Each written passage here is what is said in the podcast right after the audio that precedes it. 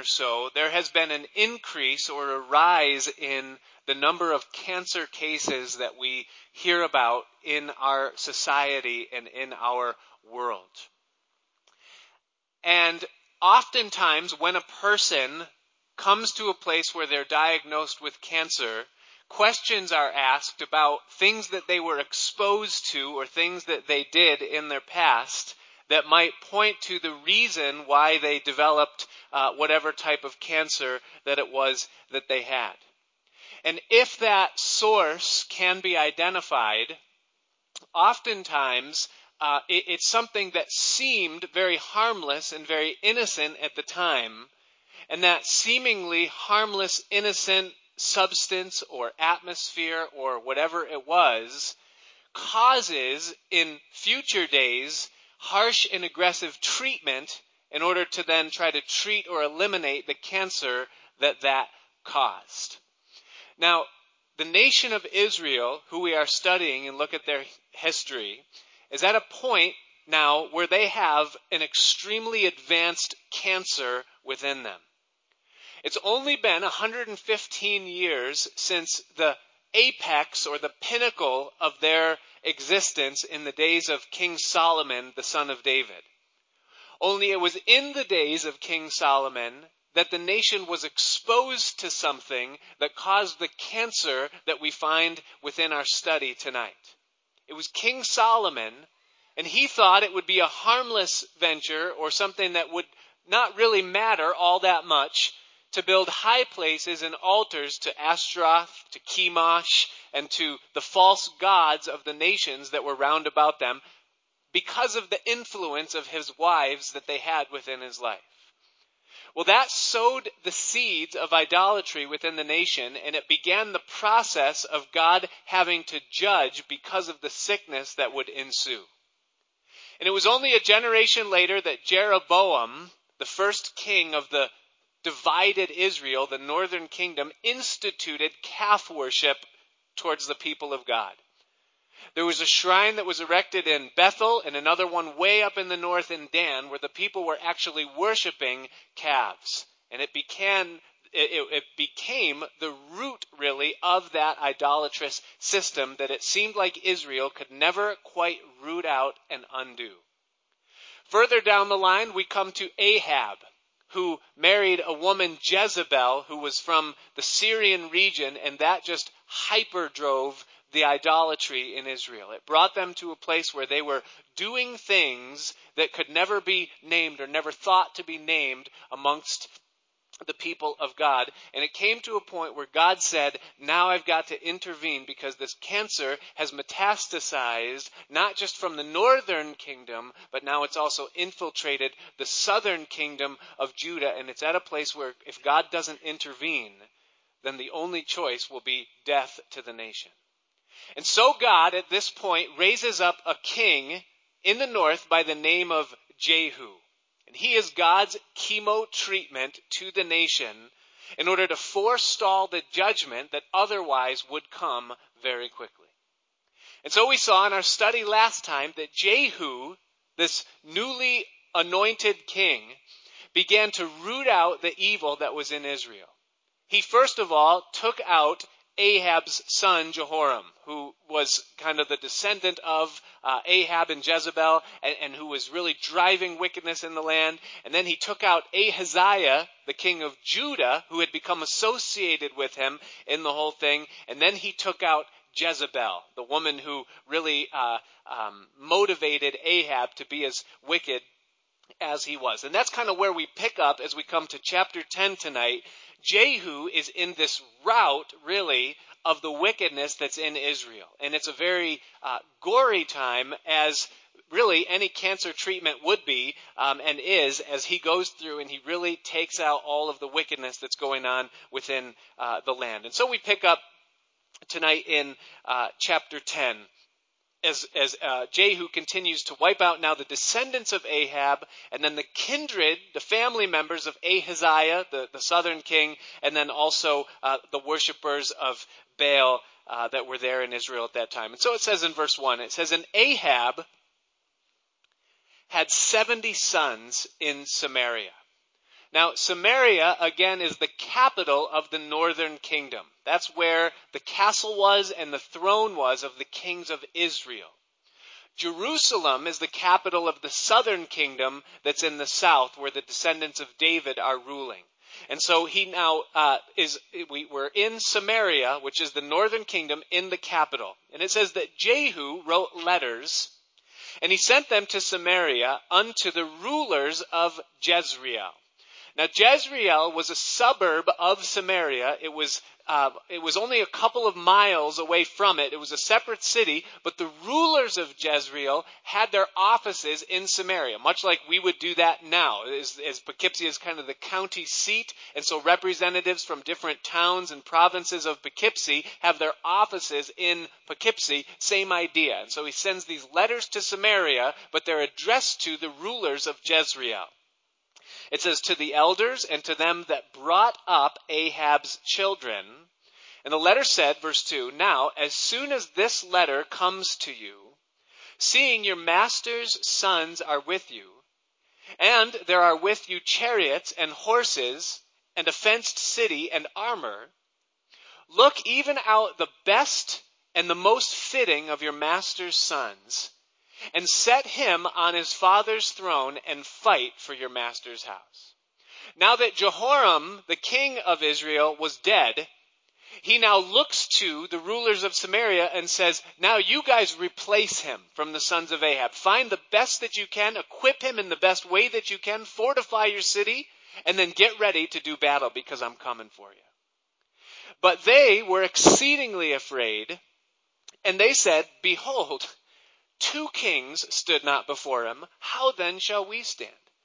If Ahab, eh, or I'm sorry, the son of Ahab, Jehoram, and Ahaziah, his unified partner from Judah, if they weren't able to stand as a united front, then how are we going to be able to stand before this guy? He's going to defeat us. And so, it says in verse 5, that he that was over the house, that would be the palace administrator, and he that was over the city. That would be the governor of Samaria. And the elders also. That would be the legislature, or the House of Lords, if you would.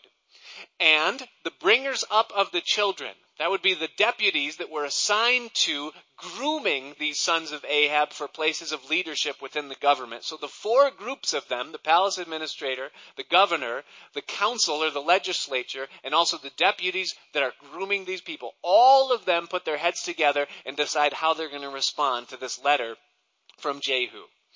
And he says, they, or it says that they sent to Jehu saying, we are thy servants and will do all that you will bid us. We will not make any king do whatever is good in your eyes. So they basically concede and say, we don't want to fight against you. We don't feel like we can defeat you. And so therefore, what do you want to do?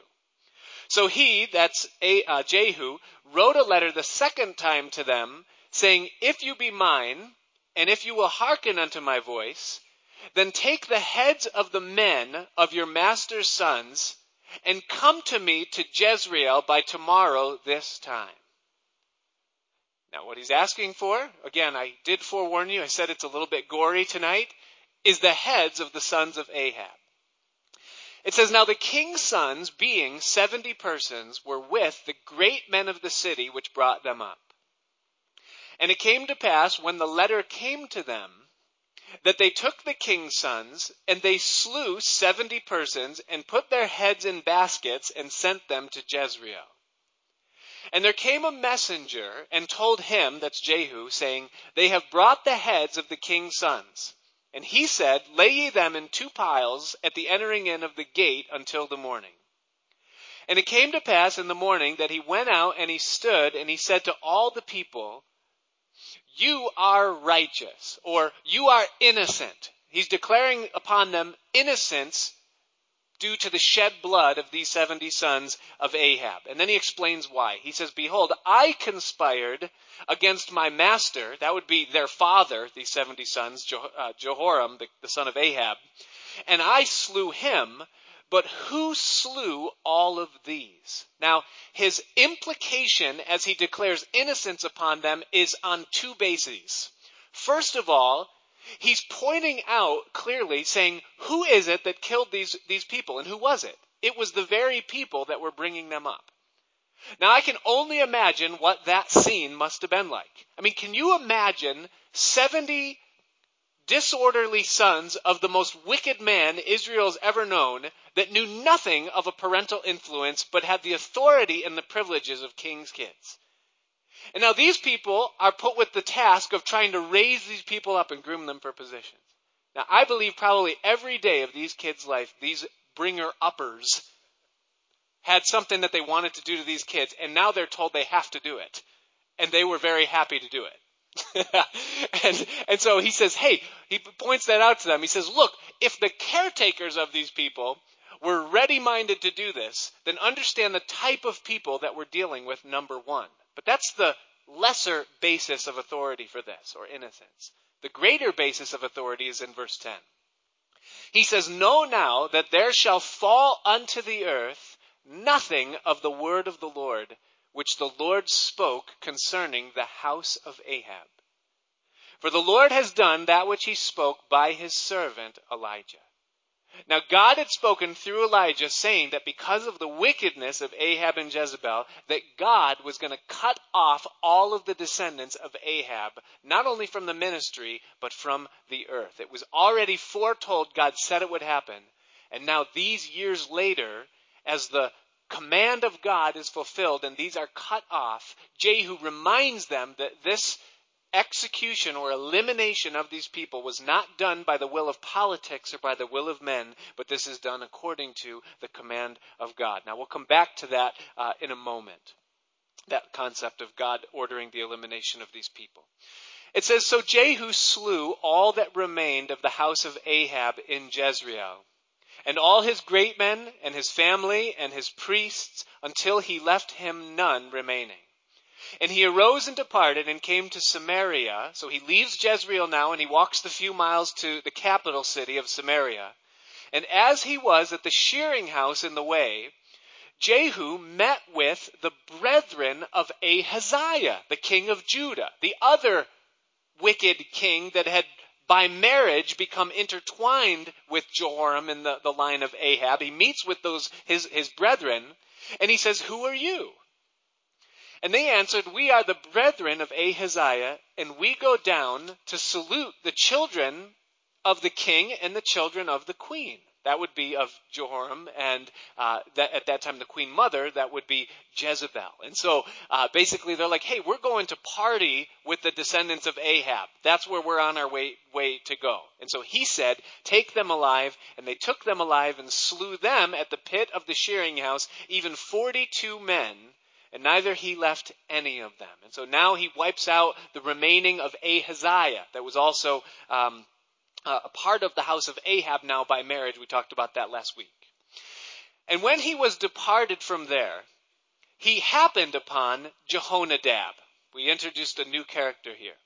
The son of Rechab, and uh, actually that would be Rechab, you know, if you wanted to pronounce it right. Coming to meet him, and he saluted him and said to him, Is thy heart right as my heart is with thy heart? And Jehonadab answered, It is. And Jehu said, If it be, then give me your hand. And he gave him his hand, and he took him up into the chariot. And so now we have this man, Je- Jehonadab, or Jonadab, that kind of joins ranks or forces with Jehu. Um, now, it tells us that he's the son of Rechab here.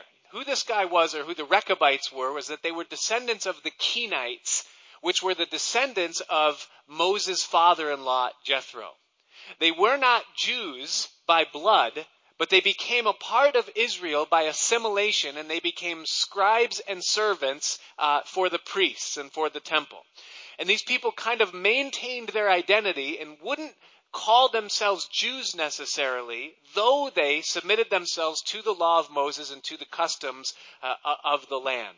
Um, and if you want to read more about them, read Jeremiah chapter 35, and the whole chapter talks about these guys, the Jonadab, uh, the descendants of Jonadab um, that were there in Israel in those days. And so Jonadab um, kind of joins forces with Jehu here uh, in the thing. And so Jehu says in verse 16, he said, Come with me and see my zeal for the Lord.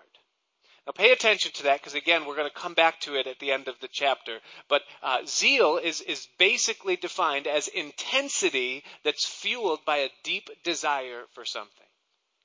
And what he claims here is that he has a zeal or an intense heat or passion for the things of God. And he calls this man Jonadab now to come and witness it. Now that right there should set off a red flag in your mind. Because if someone has to advertise their zeal for the Lord, then there's probably something wrong with it, and we're going to see that most surely that there is. So this guy's on fire for the Lord by his own admission. It says, So they made him ride in his chariot. And when he came to Samaria, he slew all that remained unto Ahab in Samaria, till he had destroyed him, according to the saying of the Lord which he spoke to Elijah. And Jehu gathered all the people together, and said unto them, Ahab served Baal a little, but Jehu shall serve him much. Now, he's being subtle here, not serious. Watch what happens. Now therefore call unto me all the prophets of Baal, all his servants and all his priests, let none be lacking. For I have a great sacrifice to do to Baal. Surely he does. Whosoever shall be lacking, he shall not live. But Jehu did it in subtlety to the intent that he might destroy the worshippers of Baal. Baal was the false god that, it, that was the primary false god in Samaria in those days. And Jehu said, Proclaim a solemn assembly for Baal, and they proclaimed it. And Jehu sent through all Israel, and all the worshippers of Baal came, so that there was not a man left that came not. And they came into the house of Baal, and the house of Baal was full from one end to the other. So they packed it out. They really did it up and they advertised it and they brought them in, and the people are just shoulder to shoulder within this temple to this false god Baal. And he said unto him that was over the vestry, the clothing, the garments, Bring forth vestments for all the worshippers of Baal. And so he brought them forth vestments. And Jehu went and Jehonadab, the son of Rechab, into the house of Baal, and said unto the worshippers of Baal, Search and look or make sure that there be here with you none of the servants of the Lord, but the worshippers of Baal only. Go through and, and just make sure that everyone here is purely pagan. That there's no curiosity here and that there's no Jews that worship Jehovah amongst these Baal worshippers, but just double check. And so when they went in to offer sacrifices and burnt offerings, Jehu appointed eighty men outside and said, If any of the men whom I have brought into your hands escape, then he that lets him go, his life shall be for the life of him. So you're not to let anyone escape from this if they start to run. And it came to pass, as soon as he had made an end of offering the burnt offering, that Jehu said to the guard and to the captains, Go in and slay them. Let none come forth. And they smote them with the edge of the sword, and the guard and the captains cast them out, and went to the city of the house of Baal. And they brought forth the images or the idols out of the house of Baal, and they burned them. And they broke down the image of Baal, and they broke down the house of Baal, and they made it an outhouse unto this day. So they desecrated it and made it literally a bathroom house, which I've seen those bathroom houses and they are absolutely disgusting and very awkward because they didn't have stalls. Thus Jehu destroyed Baal out of Israel. And so we see this man Jehu who is intent on completing the commission that he had been given by God. God anointed this man to be king and he gave him the specific call that he had and that was to root out the cancer that had grown in Israel and metastasized into Judah. He was to eliminate all semblance of Ahab and his descendants and their influence from amongst the people of Israel. And it's a task that he took extremely seriously. Now, there are some people that have a problem with this part of the Bible, not just this part, but this whole kind of aspect of God ordering the mass elimination of people.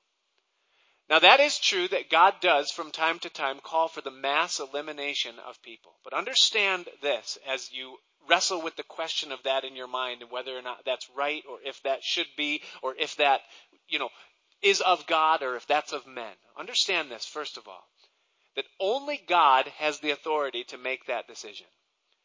Only someone that can see the beginning and the ending of all things and that can look right to the core and the heart of what's going on within those things and how it's going to affect what's around it presently and how it will affect future generations. Only one with perfect knowledge of all of that is able to make a, a, an order like that for that to be done.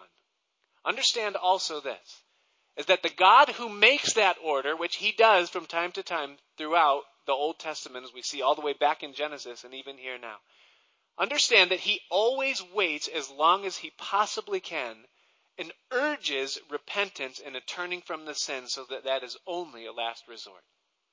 That it is not in God's heart that he takes any delight at all in the death of the wicked. He doesn't. He says, but that the wicked should turn from his wickedness and that he should live. And thus, when God does it, He does it righteously because He sees the end from the beginning and He knows that there's no hope for this people and that they've become a, de- a, a detriment to themselves and any influence that they'll have in the world is only going to bring the world to a, a, worse place and thus He orders it here that these people be um, removed completely. Now, in the New Testament, that doesn't happen anymore. The New Testament edict that God has given concerning this type of thing is to let both grow together. You recall Jesus in Matthew chapter 13, the kingdom parables. And he spoke a parable and he said that a man went forth and he sowed good seed in his field. And that that night while men slept, an enemy came and he sowed weeds or tares amongst the wheat. And when the crop began to grow, there was wickedness or weeds that were growing up amongst the wheat or the healthy plants that were planted by God. And the harvesters came to him and said, Hey, should we go through the harvest and root out the weeds of the wickedness from this thing? And the Lord of the harvest said, No, don't do that, lest while you do it, you also accidentally take out something that is righteous or that is good. No, let both grow together until the time of the harvest, and then we'll gather the wheat into the barns and we'll burn the tares in fire.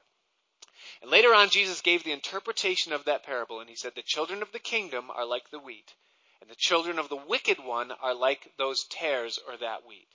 And he says that the edict for the New Testament is let it grow together and leave vengeance in the hand of God, and he'll work it out in the end. That's how God deals with it in the days that we live in. And that's important that we understand that. And here's why. Because a couple of days ago, it might even be a week or two ago by now, there was an instance where a, a, a, a, man went psycho and he started cutting the head off of someone in his household. And as he was covered in, you know, whatever and walking down the street, the testimony of those that were onlookers said that he was quoting Bible verses while he went. Now that's an isolated case, but it's something that we may see more and more in our world. And you've got to understand something that in New Testament times, God will never order something like what we see here because he won't go back on what he already said. In the New Testament time, he says, Vengeance is mine, I will repay, says the Lord. And so God orders it. Jehu does it. It's for the good of Israel, as we'll see moving forward. Now, watch this in verse 29. This amazes me. He does so much good, this man Jehu, and now watch this. Howbeit, from the sins of Jeroboam, the son of Nebat, who made Israel to sin, he's the one that built the golden calves, Jehu departed not from them, to wit, the golden calves that were in Bethel and that were in Dan. Now this blows my mind. He goes so far in wiping out all of these people in obedience to God in order to bring blessing and revival back to the land. And he's only got to go one tiny step further that doesn't even involve the shedding of blood, and he doesn't do it. He allows these two golden calves to continue. Now, why would he let these two golden calves continue, even though? Here's the reason. It's really threefold. Number one is because of power. See, he's been anointed to be the king over Israel. But if he breaks down these two calves, then what's going to happen is that people will now go down to Jerusalem to worship and not to Bethel or Dan, which are territories in Israel, and he'll lose spiritual control over the people. He's in danger, if he does this, of having Israel go from two back to one, and thus his kingdom becomes irrelevant, and he's not willing to let that happen. And so, because he desires the power of the throne and of the crown, he allows these things to continue. Number two is politics. The people loved having that convenience of just being able to go somewhere close to home and offer their sacrifices and fulfill their duties. And it was just fine for them that there was calves that represented God. They knew in their minds that, hey, these aren't really God. But it's someplace for us to go and we don't have to carry the burden of going all the way to Jerusalem in order to worship. And so there was politics involved. It was people pleasing. And then number three, it was just plain old convenience for him.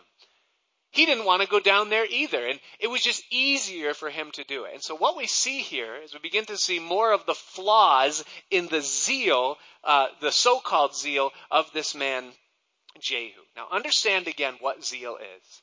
Zeal is intensity that's fueled by a deep desire for something. And as we look at it in the pages of Scripture, there are two different types of zeal. There is genuine, authentic zeal for God, and then there is zeal that is selfish and that desires something for uh, itself, or we'll call it blind ambition. Now, zeal that is driven by blind ambition, or where the intensity is fueled by a desire for something that benefits self, there's a personal thing there, then that's always the motive that's behind that zeal. It's what I'm going to get out of the deal. Now, what we begin to recognize is that what Jehu was calling zeal for God was actually a desire for power and a desire for the respect that Elijah had. He's mentioned three times in the text. He wants to be known by the people as someone who's just like Elijah, who had a zeal for God, a genuine zeal for God, and he wants to be respected that way. And he wants the power of the throne. And thus, his zeal is centered upon that motive or driven by it. And therefore, he has to broadcast it. And zeal that is fueled for self is always something that will be visible to others. Someone who's zealous for themselves will always do things to be seen of men. Now, the other type of zeal is a zeal that is genuinely um, zeal for God, and it exists for God's pleasure. And someone who is truly zealous for God is serious about the things of God.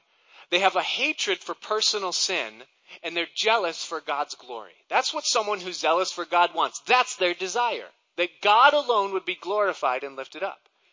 Now, when that's a person's desire and they're zealous for that desire, then that zeal never has to be physically manifested. Because God sees everything that's in secret. And so if service is being done for God, then it doesn't have to be done outwardly. That's why Jesus said, when you pray, go into your closet and shut the door and pray in secret, and your Father that sees in secret will reward you openly. That's why Jesus said, do not do your good deeds in order to be seen by men, for if you do it to be seen by men, then you have your reward. But rather, if you do them in secret, then you're doing it to glorify your Father, and your Father that sees in secret will reward you openly. Jesus said that if you're a faithful servant of the Lord, that when you're done doing your service and someone comes to you and says, Wow, you thank you for serving God in that way, Jesus said, if you're a true servant, then the attitude of your heart will be, why are you saying anything to me? I was only doing that which was my duty to do. Because true service for the Lord isn't done to be seen of men, and the motive behind it isn't to gain glory from men or attention from men or anything in the world from men. But it's in order to get glory that is for God alone, and the zeal is to please now, the New Testament talks about a zeal without knowledge. It's in Romans. Paul says that there are some that have a zeal. He talks about the unbelieving Jews. He says they have a zeal for God, but it's not according to knowledge. And I find that there are a lot of Christians, and oftentimes it's new Christians, and it's just a part of it. I'm not criticizing it necessarily because I think it's kind of something that anyone who gets saved kind of goes through, is that there's a, a season of that where there's a zeal that is without knowledge. It's without the knowledge of two things. Number one, it's without the knowledge of self. We don't truly know ourselves. Number two, more importantly, it's without or lacking in the knowledge of God, not really knowing who He is and what He's done. I think of the Apostle Paul in this vein, because there was never a man who was more zealous than the Apostle Paul. He had, in his lifetime in the Scripture, two different forms of zeal. He had a zeal that was for himself in the presence of men, and then later on, he had a zeal that was for God and it was for God. That was the end of, of his zeal. And in his zeal before men, he was seeking after a position, letters from the Sanhedrin, an exalted place in Judaica. Even as a new believer, we see in Acts chapter 9, he went into the synagogues in Damascus and he argued vehemently with zeal that Jesus was the Christ. And then he did the same thing in Jerusalem all the way to the point where there was such a stir in the churches that they had to come to Paul and say, Paul, go back home to Tarsus. And it says that when he left, then the churches had rest. He had a zeal, but he didn't know himself and he didn't truly know the Lord yet. But after spending time in the wilderness of Damascus and then spending time just working and living life and getting to know Jesus Christ intimately, his zeal that was for men and not according to knowledge began to fade, and his zeal that was truly for the Lord began to grow. And at the end of his life, he could testify to the Philippian church and he could say, Of all the things that I was and that were to my credit and glory in the presence of men, I count them as rubbish, that I might know him in the fellowship of his suffering, and that I might be made conformable into his image. And his zeal and his ambition went from wanting to be something in the presence of men to simply wanting to know Jesus more personally. And that is something that must happen in every one of our lives. Is that the zeal or the heat or the intensity of our life must change from that which profits and benefits us to that where we know who it is that we're serving and our lives are lived completely for Him. And that's where true fruit begins to be born. But that wasn't the case with Jehu. There's no substitute for time and seasoning when it comes to having true and honest zeal for the Lord. It must be forged in the furnace of relationship with Him. And it can come no other way. I confess to you tonight that I am less zealous as a Christian today than I was when I was a new believer. But what I can say before you is that the zeal that I had as a new believer was from a mixed place of motivation. And a lot of it was zeal that was without knowledge. And the zeal that I have now, though it be little and maybe less, I hope that that zeal is more centered out of a desire to please Him and to hear His voice say, Well done, good and faithful servant. May God give that kind of a heart to every one of us, that our zeal for God may not be for what we get from Him, but what we can bring to Him because of who He is for us.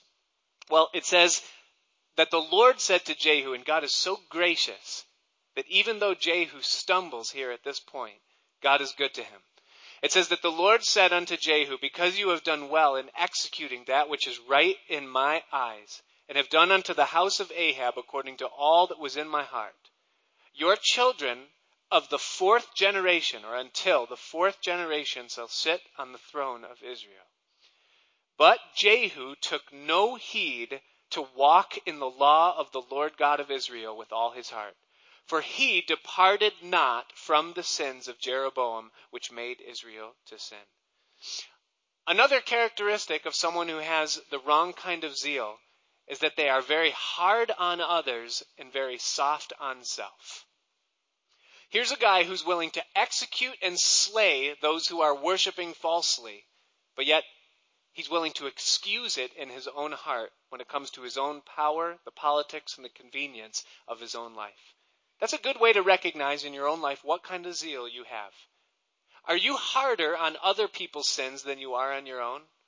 True zeal sees the wickedness that's within and deals with that first. Jesus said it with the plank and the speck, remember? If you see a speck in your brother's eye, hey, first get the beam out of your own eye. Then you'll be able to see clearly to go get the speck out of your brother's eye. Jeroboam didn't do that. He knew nothing of it. It also tells us this is that repentance must go to the root. Do you understand that?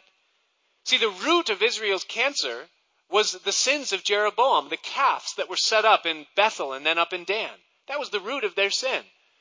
Well, Jehu goes and he eliminates all of the fruit or the outcropping of that sin, but he doesn't go to the root, and thus the sin grew back just as bad as it was, and it grew back in half the time because the root wasn't rooted out.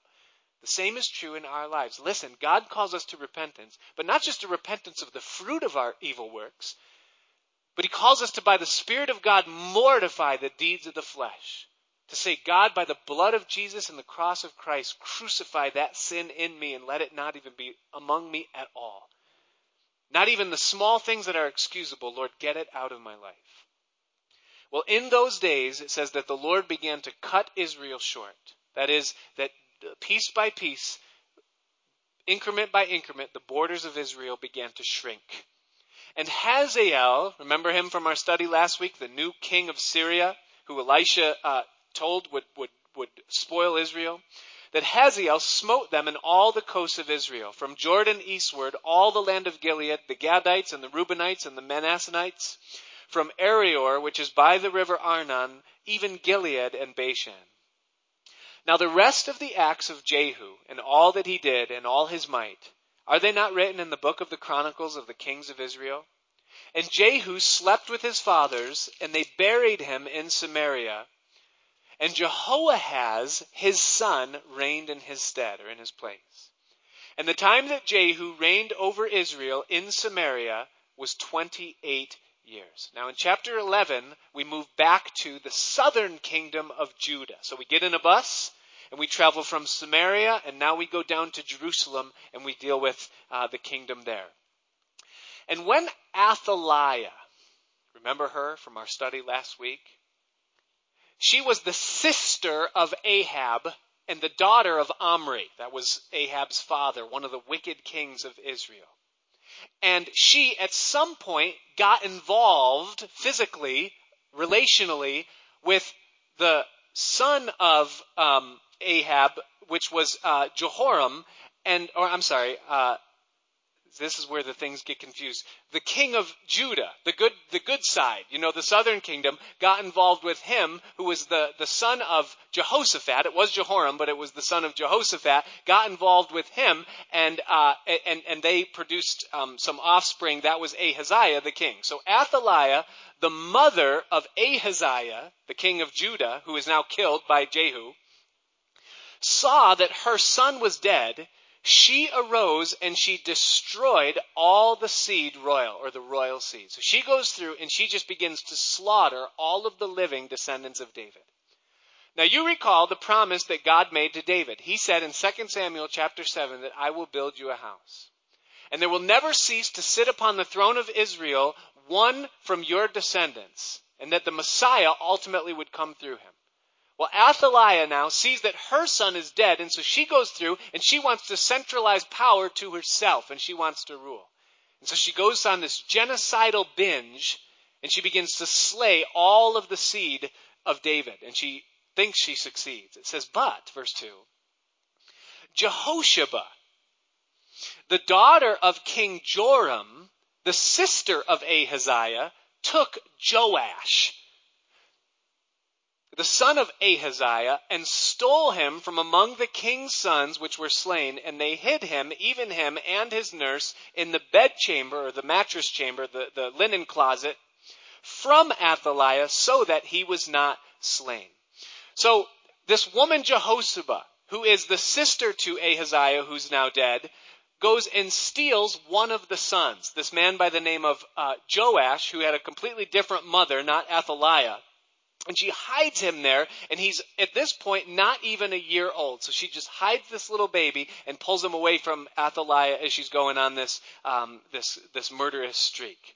And it says that he was with her hid in the house of the Lord for six years, and Athaliah then did reign over the land. So the only time that there was a queen that ruled in Israel, and it was this woman Athaliah or uh, Athaliah uh, who who ruled uh, over them. Now, this is interesting because at this point, the royal line of David comes within one soul of extinction at this time. And it's also interesting to me, and it's significant, that what we have here is a visible thread in a line that runs throughout the entire Bible. And that is the desire of Satan to try to sabotage God's plan of redemption. In Genesis chapter 3, when God was pronouncing the curse upon the earth, God said to Satan, He said that there will be enmity between you and the woman all the days of your life. And He says, her seed will crush your head, but you will bruise his heel. And the prophecy, though it sounds obscure to us, it was crystal clear to Satan, is that God was going to bring a savior or a messiah into the world that would be a descendant of Eve. And that it would be from the seed of the woman. And so Satan from that time knew that God had a plan to undo the curse of sin in the world. And from that time, God, or Satan tried to sabotage that plan. Satan influenced Cain to kill Abel because Abel was accepted before God. And so Satan thought if I can get Abel off the picture, then God's plan will be thwarted. And thus he moved Cain to kill Abel. But God raised up Seth and the plan went forward. Once it was determined that Jacob would be the line through whom God would bring, bring Messiah, God motivated Esau with a rage to try to kill Jacob, but God protected Jacob from the wrath of Esau. A little bit later on in their history, when the male children were getting to a point where they were threatening to overpower the Egyptians, the Pharaoh, again inspired by Satan, made it a law that all of the male children should be wiped out so that the children of Israel would remain in, in servitude and slavery. Again, a desire to wipe out the plan of God. We see it here with Athaliah wiping out all of the royal seed. We see it a little bit later on with Haman in the book of Esther when he made it a decree that on a certain day all of the Jewish men would be killed. And we see it with King Herod around the time of the birth of Christ when the Magi came and they gave the announcement concerning his birth. And Herod, being jealous that a king would be born, made it a law that all of the males ages two and under, Satan constantly trying to frustrate God's promise and God's plan. I also find it interesting here this is that for six years it appeared to everyone in Israel as though the promise of God had failed because no one knew that Josiah was alive.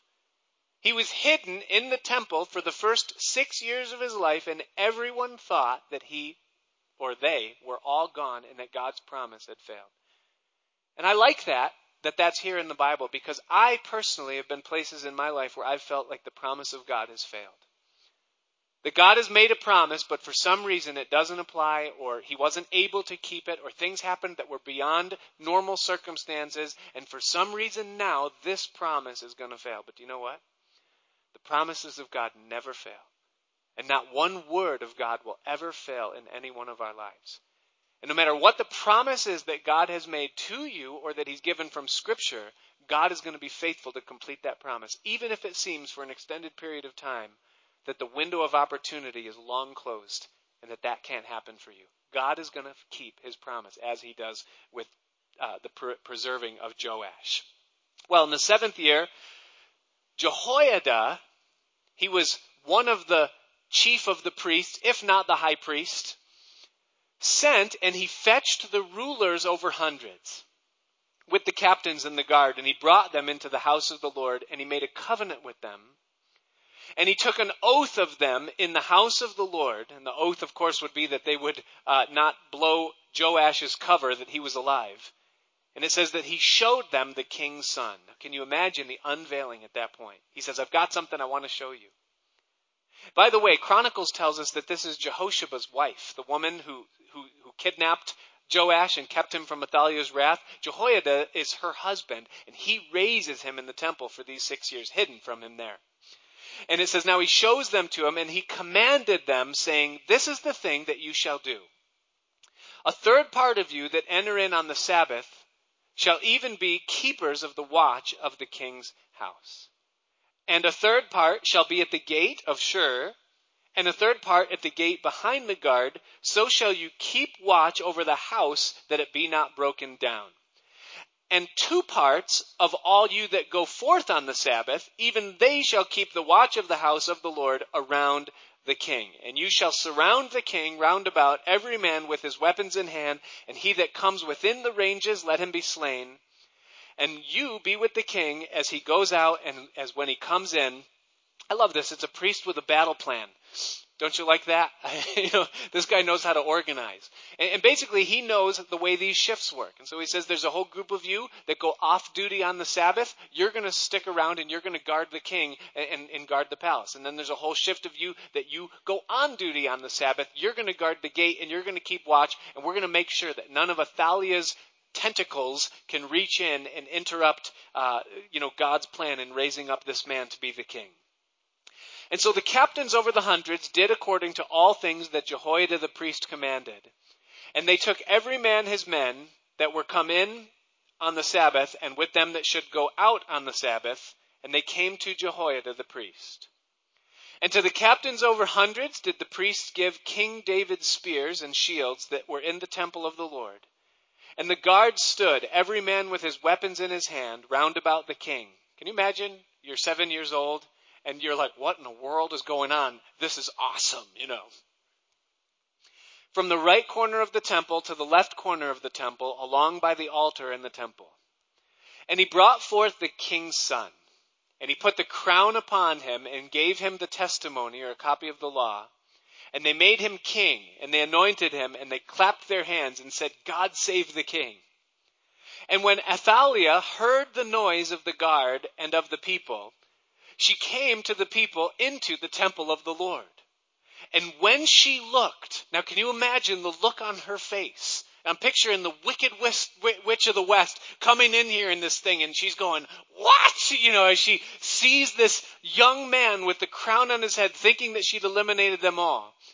She looked, and behold, the king stood by a pillar, as his manner was, and the princes and the trumpeters were by the king. Ding dong, the witch is dead, witch, old witch, the witch, you know, she hears all this, this noise. And the people of the land rejoiced, and they blew with trumpets, and Athaliah rent or tore her clothes, and she cried, Treason! Treason! Now, who's the treacherous one? She had absolutely no right to claim for the throne at all. And she's the one that went and killed all the descendants of David, and yet she's the first to cry treason. But Jehoiada the priest commanded the captains of the hundreds, the officers of the host, and said unto them, Have her forth without the ranges, and him that follows her kill her with the sword. For the priest had said, Let her not be slain in the house of the Lord. And they laid hands on her, and she went by the way by the which the horses came into the king's house, and there she was slain. And so the last root of the cancer, at least as it affected the southern kingdom of Judah, is now put out as Athaliah's lights are extinguished. So the chemo is done and the cancer's removed now comes the revival of the Spirit of God. Watch this, verse 17. And Jehoiada made a covenant between the Lord and the king and the people. That they should be the Lord's people between the king also and the people. Now, I like this guy Jehoiada because he is single handedly responsible for the revival of the Spirit that happens amongst God's people at this time. And the first thing he does, that is the first ingredient in this revival, is that he brings in consecration.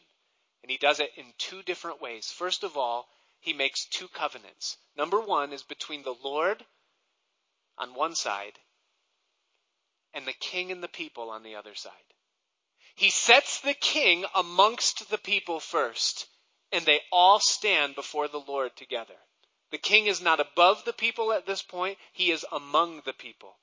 And he makes the covenant or the consecration that these are the people that belong to the Lord, both the king and the people. That before the Lord they are all on equal ground separated unto him. Then he makes a second covenant of consecration between the king and the people. That is, now the king is elevated and that he is being anointed and appointed by God to rule over the people in the fear of the Lord or in the name of the Lord. It's always the first step in seeing a revival of the Holy Spirit in the lives of God's people when God's people are consecrated back again to God. That means separated from everything else, they relinquish ownership and rights to their own lives and they give themselves completely to God. My life, Lord, is completely yours. I exist completely for you and let me not exist for anything else other than you.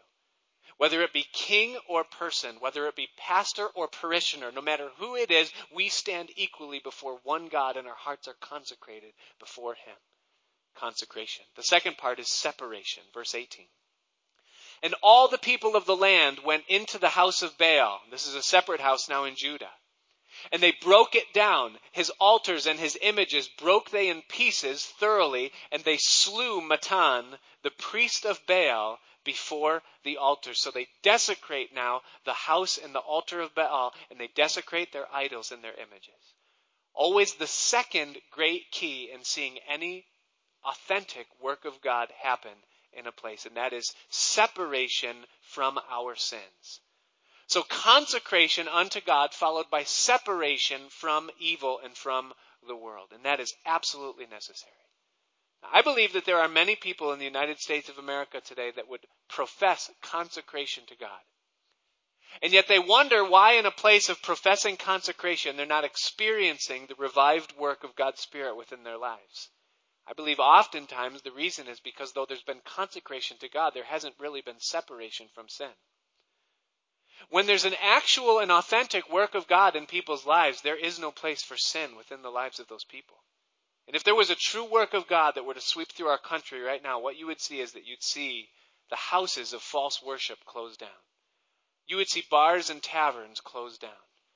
You would see laws legalizing certain things that are an abomination before the Lord reversed or supplanted, put under, and put away.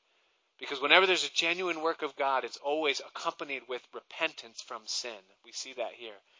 And then the third part of it, not just the consecration and the separation, but then coronation.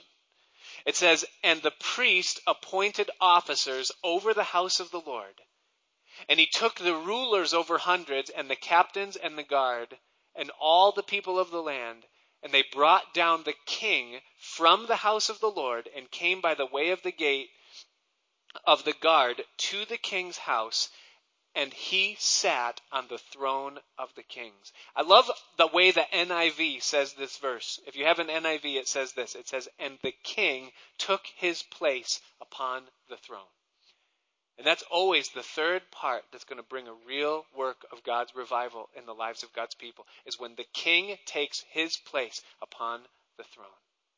I've shared this with you before that there are two entities within your heart, and there are also two beings that live in there. If you're a child of God, if you've been born again, if you're born again here right now, there are two things in you. Number one is you, yourself, what was born after the manner of Adam. But if you're born again, then Jesus Christ also lives within your heart. And for each of those two entities that are alive within you, there are also two pieces of furniture. There is a cross and there is a throne. And it's kind of like a game of musical chairs, is that someone always occupies one or the other. Now, if you yourself are on the throne of your life and you're calling the shots and dictating, then by deduction, where does that place Christ? Still upon the cross. The Bible says that he is no longer upon that cross, but he's the resurrected ruling Lord, King of kings and Lord of lords.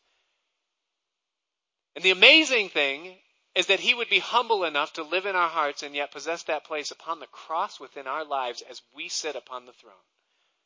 But he's so patient that he waits. And the Spirit is a gentleman and he doesn't force his way. And so he waits until in our self rule we bring ourselves to self destruction and we say, God, I'm sorry. Take your place upon the throne within my life. But what that means is that you must do what Jesus said and take up your cross and follow him. And if Jesus is going to live upon the cross, the throne within your heart, then it means that you must take up your cross and die daily following and surrender to him. And true revival is always accompanied by people where the king has his place upon the throne. That we say, Lord, you be the king of my life, and you call the shots. And let me follow what you have to say, that it no longer is I, but Christ who lives in me. Like Paul said in Galatians chapter 3, I'm crucified with Christ.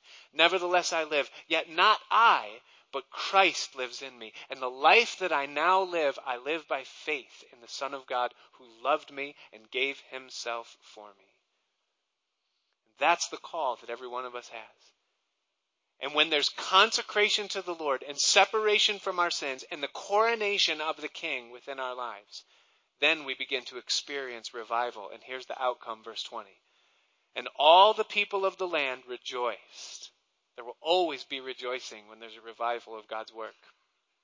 And the city was in peace. Peace is also the result of God's work within a life. And they slew Athaliah with the sword beside the king's house, the slaying of those things that stumble and pervert. And seven years old was Jehoash when he began to reign. The musicians can come. What we need in this country right now is a revival of God's Holy Spirit. We don't need more worship services. We don't need more professions or songs. We don't need more Bible studies. What we need is to lay prostrate before the God of all the world and say, God, we've sinned and come short of your glory. And without you, Lord, we have nothing. And without you, we're left to nothing but judgment. And there's a great cancer that exists within our society and within our world, Lord, and you are the only one that can come in and do it. And Lord, would you, by the power of your Spirit, come into our county and into our churches and into our families and into our house. And would you do a work that only you can do? And would you break us, Lord, of the hardness of our hearts and the things that we're gripping onto or clinging to, or rip us off the throne of our life and put us on the cross that you might again have your place within our life?